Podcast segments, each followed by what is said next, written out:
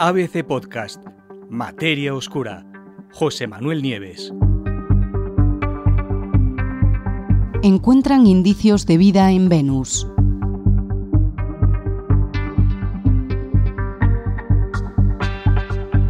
Volvemos a hablar de Venus. Si recordáis, hace apenas unas semanas eh, publicábamos uno, un podcast, dedicaba mi podcast a, a, una, a una posibilidad, la posibilidad de un ciclo de vida del que ahora os hablaré eh, en la atmósfera de Venus. Pero es que la actualidad manda y ahora resulta que un equipo de investigadores acaba de hacer público en Nature el hallazgo en la atmósfera de Venus, precisamente, de un gas, la fosfina, cuya única explicación plausible, y esto son palabras de los propios investigadores, sería la presencia de actividad biológica en el planeta vecino.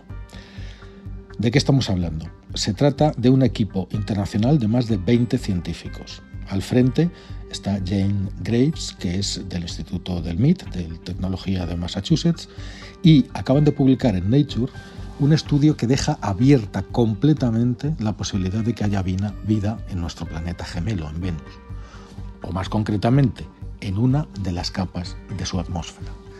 ¿Qué han encontrado allí los científicos? Pues trazas de fosfina, que es un gas incoloro, muy inflamable, fijaros que estalla a temperatura ambiente, y tiene un característico olor a ajo, y normalmente se genera durante la descomposición de la materia orgánica. Su detección directa en la atmósfera de Venus sugiere que allí se están, por lo menos como mínimo, se están, están teniendo lugar procesos fotoquímicos o procesos geoquímicos que eran totalmente desconocidos hasta ahora. Y lo más probable, según los investigadores, es que sean signo de vida en Venus. La fosfina, cuyo símbolo es el pH tres, aquí en la Tierra, Eh, desde luego es principalmente un indicador de actividad biológica. Y en su artículo, repito, los investigadores dejan claro que las líneas espectrales de ese elemento que han encontrado allí no tienen otra identificación plausible. ¿Por qué? Lo han intentado todo, han intentado explicar el origen de esta fosfina, de dónde pudo, pudo venir, ¿no? Han hecho un estudio exhaustivo de la química, de las fotoquímicas, de las posibles vías, de las posibles rutas de, pro, de producción eh, eh, no biológica de la fosfina, teniendo en cuenta todos los escenarios posibles, ¿no? Desde la propia química atmosférica, los rayos que podría haber en las nubes, incluso actividad en la superficie, meteoritos, y no han encontrado ninguna que pueda explicar la presencia de esa, de esa, de esa fosfina. Por lo cual, por lo cual eh, la única explicación plausible que queda sería la del origen biológico. ¿Puede haber vida en Venus? Actualmente se pensaba que no. Venus es lo más parecido a la idea que podemos tener del infierno, ¿no? En su superficie, en efecto, las temperaturas alcanzan los cuatrocientos cincuenta grados centígrados. Eso basta para fundir el plomo. Y su atmósfera es tremendamente venenosa, compuesta principalmente por dióxido de carbono, nitrógeno, hay ácido sulfúrico. Pero allí, en ese infierno, en eso que hoy es el infierno, las cosas no siempre fueron así. ¿Por qué? Porque hace miles de millones de años, cuando el sistema solar era todavía muy joven, era precisamente Venus, y no la Tierra, el planeta que tenía un clima templado, el planeta que tenía clima apto para la vida, con cielos azules, con grandes cantidades de agua en la superficie, con mares, con ríos, con lagos. Algunos estudios recientes apuntan incluso que esas condiciones de habitabilidad favorables para la vida se pudieron prolongar en Venus por lo menos durante tres mil millones de años, es decir, tiempo más que suficiente para que la vida primero se produjera, después se arraigara y tercero evolucionara. Pero claro, en aquel momento el sistema solar era joven y el Sol va cambiando. Y esas condiciones cambiantes, el Sol se fue haciendo cada vez más caliente. Venus está más cerca del Sol que la Tierra, con lo cual, al ser más caliente el Sol, pues provocaron en Venus un, un efecto invernadero a escala global. Las temperaturas subieron, toda el agua se evaporó y Venus se convirtió en el horno, en el horno, en el infernal que es en la actualidad. Pero muchos científicos piensan que todavía existe una posibilidad de que Venus haya conseguido preservar algo de ese antiguo esplendor que debió de tener. Por supuesto, no en la superficie, sino a decenas de kilómetros de altura y en una capa muy concreta de su atmósfera. Como os contaba en el podcast anterior de Venus, a una altitud de entre los cuarenta y los sesenta kilómetros sobre la superficie ardiente, la atmósfera de Venus es la que más se parece a la de la Tierra de todo el sistema solar. Allí la presión del aire es muy similar a la terrestre. Las temperaturas se mueven además en un arco que va desde los cero a los cincuenta grados. Desde luego no es un ambiente en medio del aire apto para que vivan humanos, ¿no? Pero sí para otro tipo de criaturas.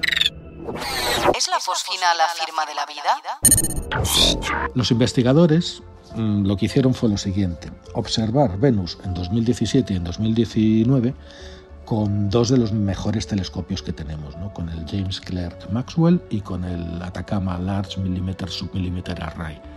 Y lo que encontraron fue la firma inconfundible de la fosfina.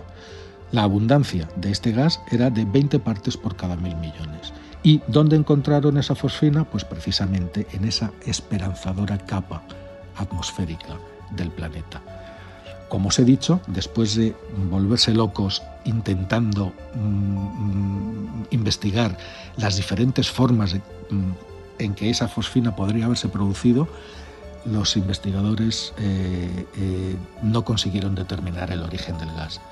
Y aunque en el artículo no lo dicen claramente, en el estudio apuntan a que la única fuente plausible para la presencia de esa fosfina sería la vida. Sin embargo, también se curan en salud, porque no pueden hacer un anuncio así eh, solamente con esos datos, ¿no?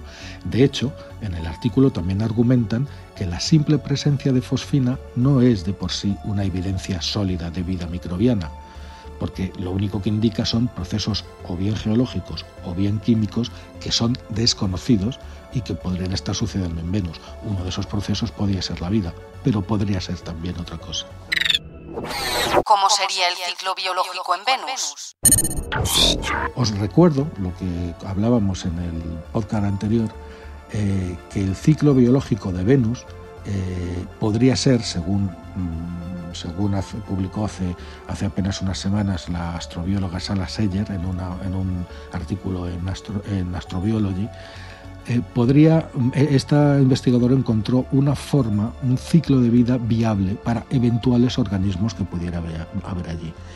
Otros investigadores, os recuerdo, decían que incluso si hubiera microorganismos en la atmósfera de Venus, por su propio peso irían cayendo y al caer se saldrían de esa capa favorable, que apenas tiene veinte kilómetros de, de altitud, y acabarían en las capas inferiores donde las condiciones son infernales y donde sin duda morirían.